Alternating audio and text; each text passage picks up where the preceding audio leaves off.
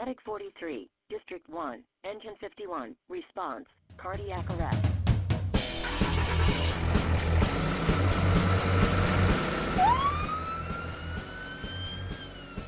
Hello, everybody. Welcome again to another edition of the MCHD Paramedic Podcast. This is Dr. Casey Patrick, and joining me today is my regular guest, our Medical Director Rob Dixon. Good afternoon, Casey. And I guess I'll tell on myself to start. Admittedly, I'm on Twitter too much. That's my only social media vice. I'm not a Facebook person or an Instagram person.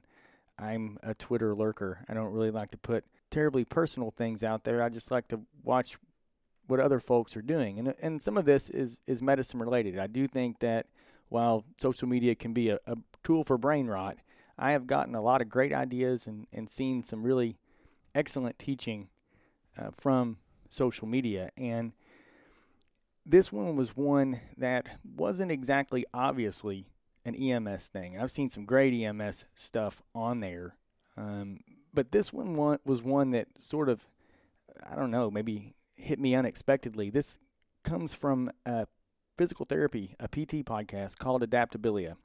And the PT folks that host it are awesome. They did a great job. Episode 19 is titled Teaching More About Less Preparing Clinicians for practice. Their guests are a couple internists named Juan Lessing and Read Pierce. They're uh, hospitalists. They work in the hospital. They're educators out in Colorado. And now you're like, what is this guy talking about? This is the MCHD Paramedic Podcast, right? We're talking about a PT podcast and some internists. Doesn't make a whole lot of sense, but bear with me. Um, they just published a paper, uh, Pierce and Lessing did, with the same title, Teaching More About Less Preparing Clinicians for Practice. And I'm not really even sure why that I decided to listen to it. Looking back, I can't really remember, but there was. Oh, so, I know why, Doctor. Probably because I uh, go ahead and you can say it. because you're a geek. There you go. No, there was something in the in the Twitter string or something that someone else had, had thought it was useful. I, I'm not really sure, but there were so many moments in there where I was like, "That's EMS. Oh, that's EMS. That's emergency medicine. That's emergency care. That's EMS." And so we'll link the podcast in the show notes. I would urge you to take a listen. I think they're especially if you're an EMS educator, but really for you know paramedics, emergency nurses, emergency physicians, really sort of realign my focus for me personally in my own clinical practice and also the things that we decide to teach, how we ask questions within the service when it comes to credentialing. A really valuable, valuable podcast. See, when I when Casey first brought this up to me, I thought it was crazy. But then I listened to the little intro that you guys just listened to, and it it really to me looked a lot like this is this. It's kind of the serial killers, right? Instead of teaching, you know, why do we start or Casey start with developing the serial killer series, and it's because in medical education we learned all these random diseases, but people call with a complaint and really sorting through the top killers of that complaint for emergency providers is the most important to start from there and work backward to the disease rather than the other way. And so I think the to me it sounded very very similar to me in in tone of the way we train providers and the way we were trained. Yeah, and they're really they're speaking also to, to educators and their point was really valid. I know you experienced this. I know we struggle with this here at MCHD you know, as the people who write the tests and review the tests and review credentialing, it's really hard to write good test questions and it's hard to separate folks from a credentialing standpoint based on written tests. That's an entire discipline that I'm not an expert in.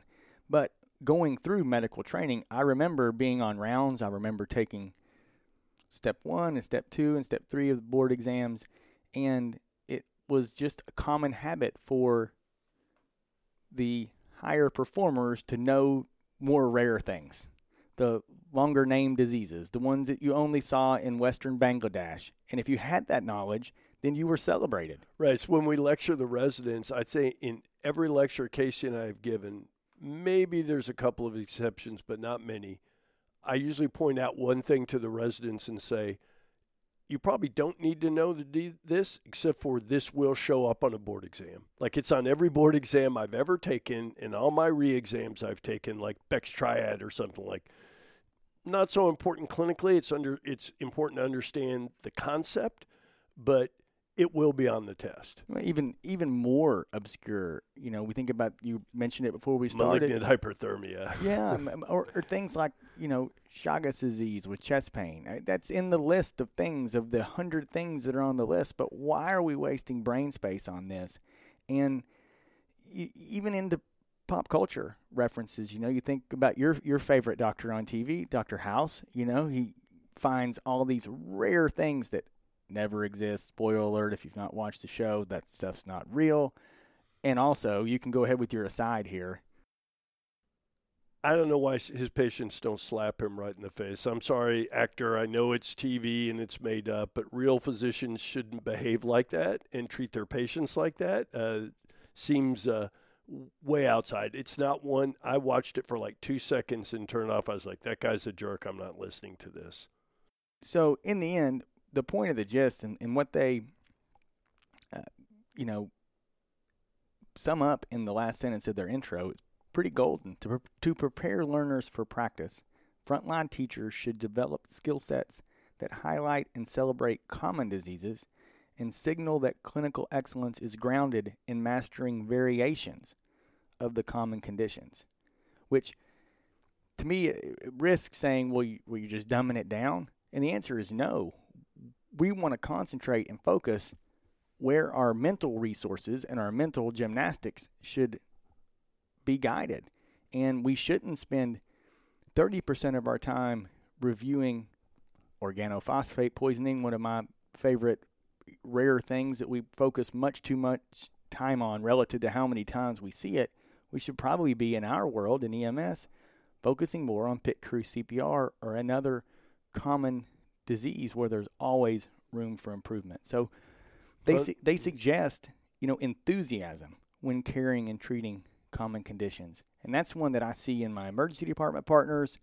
I see in paramedics. I think one of the the common ones in the emergency department that I see in folks that have been in practice for some time is the sort of waning of enthusiasm for EKG interpretation. I think that's really common especially with developments in EKG interpretation and, and, where the, the science can move. If you think about occlusion MI paradigm and looking for De Winter's T waves or concentrating on hyperacute T waves or thinking about a shark fin pattern, you and I didn't learn those in residency. They didn't exist. That, that wasn't, I mean, hyperacute T waves were maybe a thought, but I didn't know those. I've learned those by keeping up after training. And if you take a common disease and you learn STEMI recognition really well in 2010 if you're a, a 12 or 13 year paramedic and you don't revisit the finer points and the variations and the progression of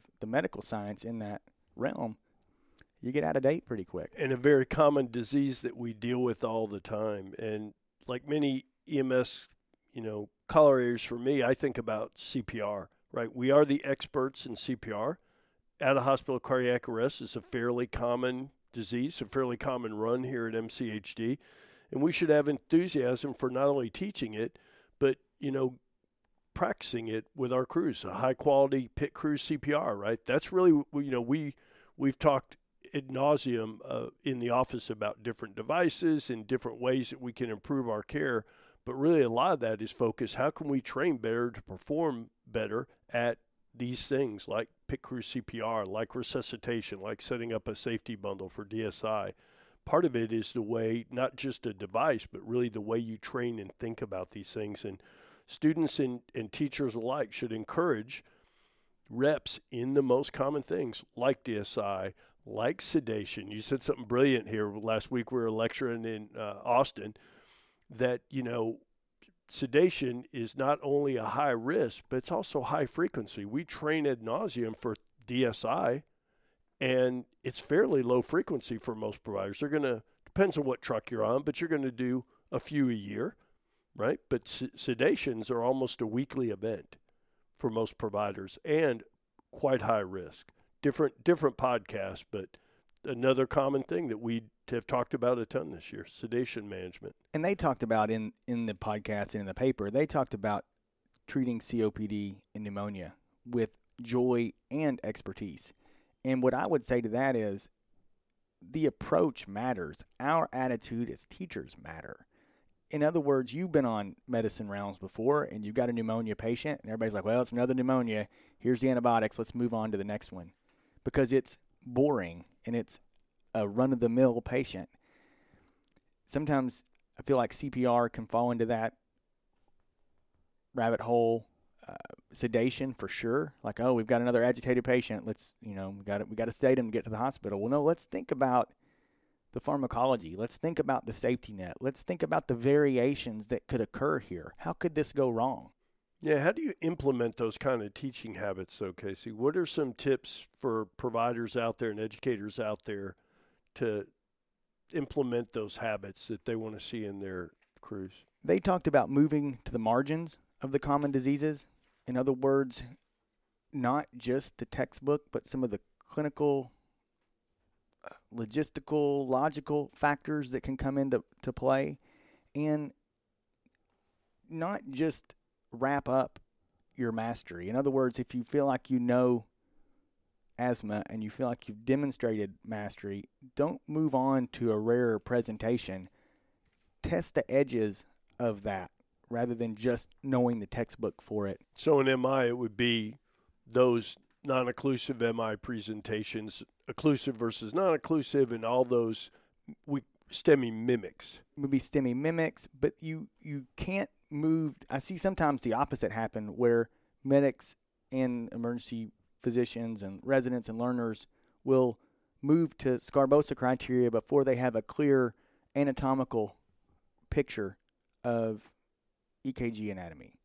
You can't do that, but if you have a solid focus and you have a solid base for your EKG anatomy and you've mastered the STEMI paradigm, which is still the foundation that most of us work with, when you have that, then you can move into the edges, and that's the the developing pieces to occlusion MI puzzle, whether that's De Winters or hyperacute T wave, shark fins, T wave inversion and AVL, those sort and of things. And I misspoke, not mimics, guys. Those would be chameleons they actually are something really bad that's posing as something not yeah, so bad. Or equivalents, yeah. Equivalents. Yeah. So test the variations, look for multiple presentations or tools that you have to continue to solidify your diagnosis. In other words, if you're talking about asthma, you know, think about your physical exam. Think about your history. Think about your end tidal waveform. Think about the response to therapy.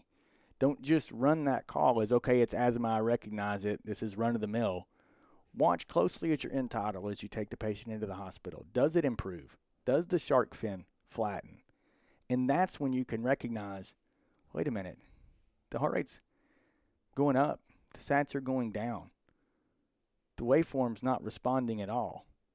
Maybe this is a foreign body in a pediatric patient. Maybe it's not asthma that's causing the child to wheeze.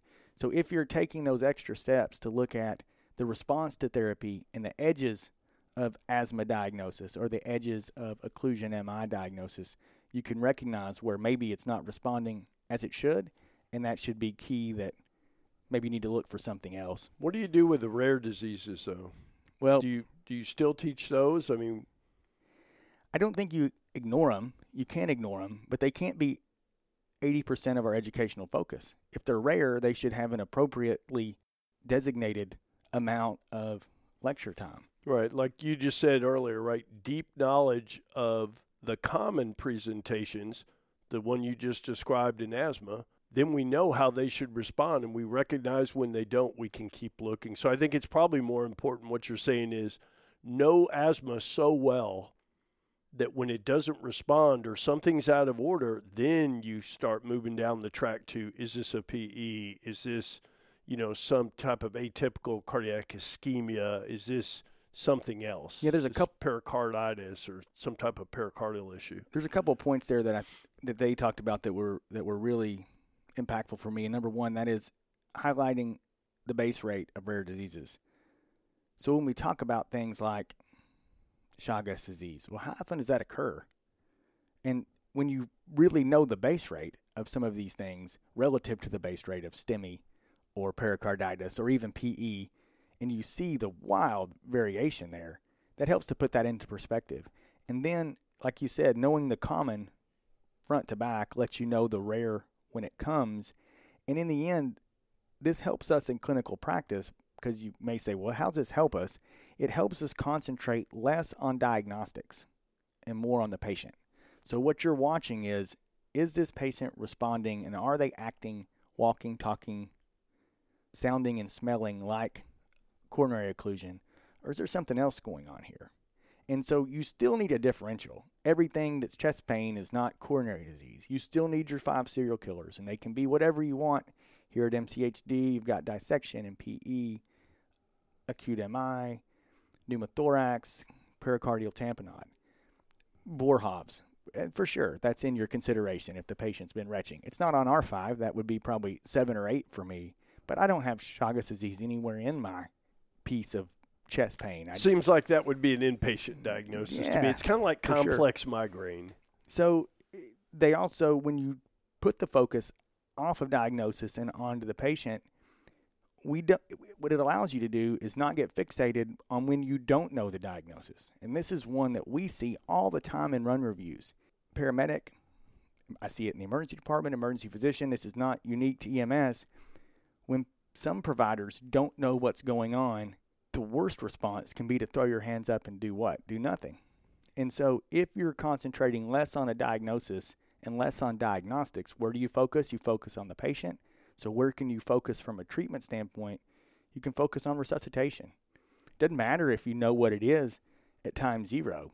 You can use your resuscitation to help guide your diagnostic process. And that seems like a duh statement, but I'm not sure that we always do that. So, you know, it's like NEBS in acute pulmonary edema. You know, you put somebody on NEBS and they don't respond, you probably should be thinking about another diagnosis in acute pulmonary edema, pneumothorax, PE should come into your brain. We use tons of NEBS in EMS, but NEBS should work pretty quickly. And if they don't, you need to go back to your objectives and go back to your patient and think about, well, is it one of those other five shortness of breath serial killers, for example? And that really is sort of the gist of, of the podcast and of the paper.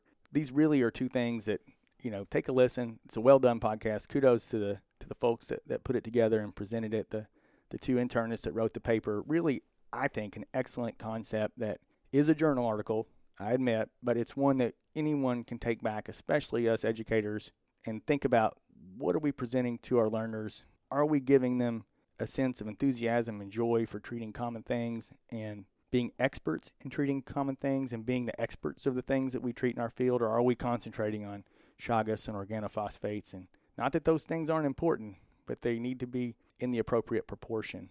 The uh, the other thing in the podcast, it really doesn't apply because they go off into some other discussion that doesn't apply a 100% to EMS. But towards the end, they they busted out a quote one of the one of the physicians on there, and it's one of those when I heard it, I wish that I'd come up with it. I don't have tattoos, but this might be one that I would uh, wear permanently. I always think when folks around me get tattoos that I don't know if I believe in anything enough to put it on my body. I think I'd change my mind in some future date and then wish I didn't have it on there. But this one is is really an excellent sort of spin on a common theme that we talk about. And we talk about knowledge and textbook knowledge and that you gain wisdom from experience. You ever heard that? I've heard that a million times over and I've said it myself. And they put a little spin. They said wisdom isn't the result of experience alone. It's the result of reflection on experience. And when they said that, I was like, "Ah, that's that's killer." Hundred percent. That just fits with what we were doing 30 minutes ago with one of our medics. Right, we were reflecting on a difficult case that this uh, provider had, and I think he's going to gain a lot of insight. I think we all gain a lot from those interactions, both on the educator side and on on the person that that has a concern about the case. Yeah, and I, it's, it's it goes to remind us that just because we have 15, 20 years in EMS or in emergency medicine, that doesn't give us wisdom. That just gives us experience. We want knowledge and wisdom. And to get the true wisdom, we have to be willing to look at ourselves in the mirror, look at our practice patterns in the mirror, look at our tough cases in the mirror, look at our knowledge base in the mirror, and is it up to date? Uh, the reflection on ourselves and on our patient care is key in that sentence. And not really related to teaching the common, just sort of what we do in general. And I thought that was really, I will really check. valuable. I will check Dr. Patrick at regular intervals for new tattoos and update the cast uh, crew. No ink yet. At this point, I think it's probably become, I don't know, it's too common for it to be cool now. So I think I'm probably going to have to find some other way to be to be uh, uh, appropriately uh, out there. Um, you know, EMS commons. What are some other EMS commons? You mentioned some of these. Yeah. resus bundle, Hundred percent. chemical chemical restraint. Trauma scene we talked about today, right? There's lots of moving pieces and there's lots of competing priorities, right? There's time on scene and there's how much do you stabilize, right? We know hypoxia, hypotension is bad for brain injured patients and trauma, but you know, you have lots of competing things thrown at you. We should be experts at helping people set up a framework to sort through those complex tasks. chemical restraint, you mentioned those. Those are definitely high risk, high frequency. The other group of high risk, high frequency that we value here at MCHD, y'all listen to the podcast, you've heard us talk about high risk refusals and difficult refusals and what those two groups of patients mean.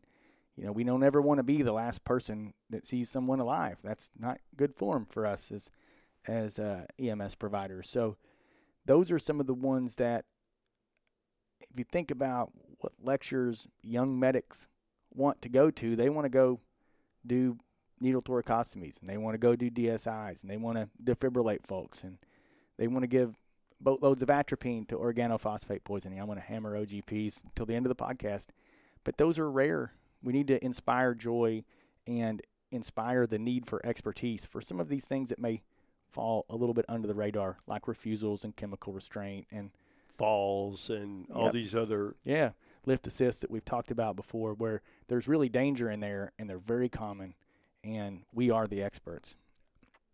Lastly, you know, when we talk about reflecting on our calls and looking at ourselves in the mirror, it requires something that we all need to do better at in EMS and all services out there. I can't imagine you've got this one down.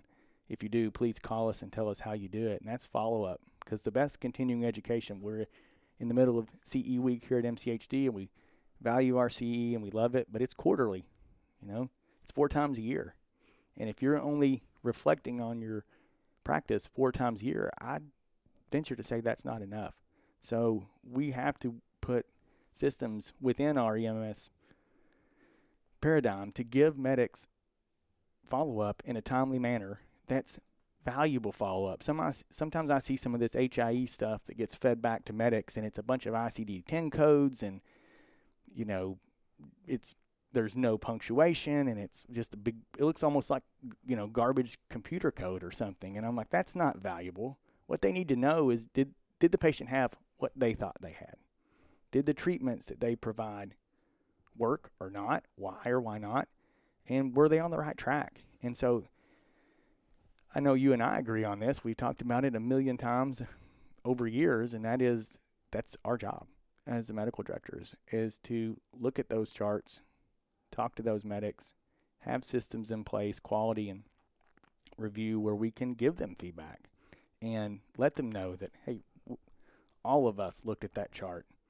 Yeah, that patient had an unfortunate outcome, but the resuscitation bundle was in place, and you did everything you could sometimes we take care of sick people that have bad outcomes. So it's easier said than done, but we're always, always trying to think of unique ways and forward thinking ways to give good, meaningful feedback, not just jumbled gook, but real live. You were on the right track. Your treatment plan was solid. The patient got better. The patient didn't. Here's why we think yes or no that that happened. So let's take it home. All educators, EMS included, need to teach the common, model appropriately, create a sense of enthusiasm. Because if we don't do those things, there's no way our learners will follow. couldn't agree more. You don't I, like house. I don't. I don't. The house is a TV show. Right? And- it's a TV show. And if you learn one thing from house, it's that concentrating on those one in a million things and being a jerk, you're probably not going to last very long wherever you're working at whatever EMS you, service. You're going to be the favorite clinician of every lawyer in America because only jerks get sued, or, or the predominant folks that uh, that uh, get on the wrong side of the patient uh, physician or clinician equation are just not nice people. treatment response, I would I would urge everyone to consider treatment response a diagnostic tool. I, I don't do this enough in my practice. Sometimes we think of the value of a procedure and choosing to do a procedure and that being an action, but there's absolutely action to observation and there's action to reassessment and there's action to observation and reassessment to treatments. That's totally valuable. And in the end, you know, somebody's going out there's going to say it. I, I, get it. I, can understand it. You just want to concentrate on the com- common easy stuff. You're dumbing things down, and I would say that that's not at all what we're doing. We're striving for true content expertise for the things and the risky things that we see and do every day, and that's not going to be the same things for all the paramedics out there as a neurosurgeon.